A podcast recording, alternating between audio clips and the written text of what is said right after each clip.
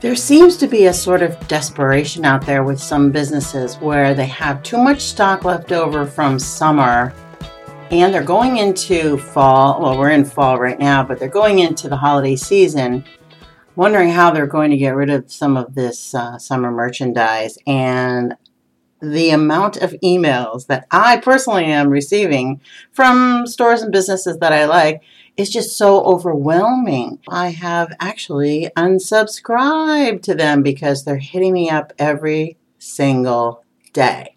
And that is unnecessary. That burdens your followers. It's just too much.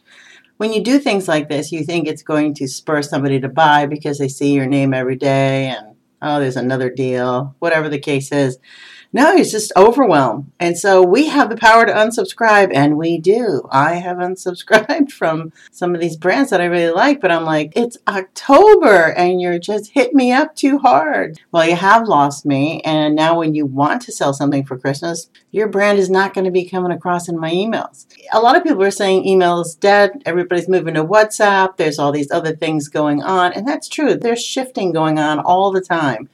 The important message here is, you can't be a business owner that says, well, I've been in business twenty-five years, so I know what to do. I'm like, no, you don't. It's very different right now. You know, people have a lot of anxiety sometimes, and so sometimes they're holding back. They're just not spending as much. You still have to be there and keep that relationship strong. So what can you do to keep the relationship strong between you and a consumer who is interested in your brand and your goods and services?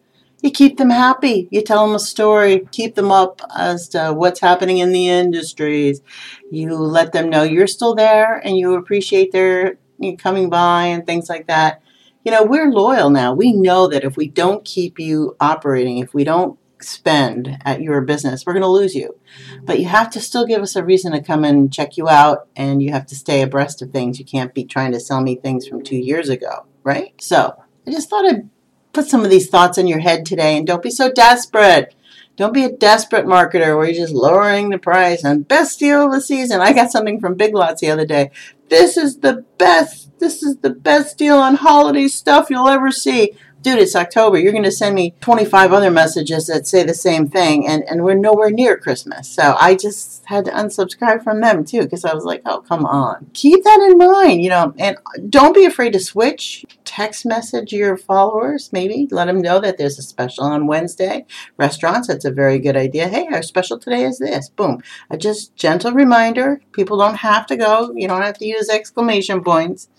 But try something new. Don't be stuck in the sand and say, well, I've done it this way for years. And I'm like, yeah, you're not going to be around much longer if you talk like that. This is Jan from Marketing Residency. I hope you're having a super week.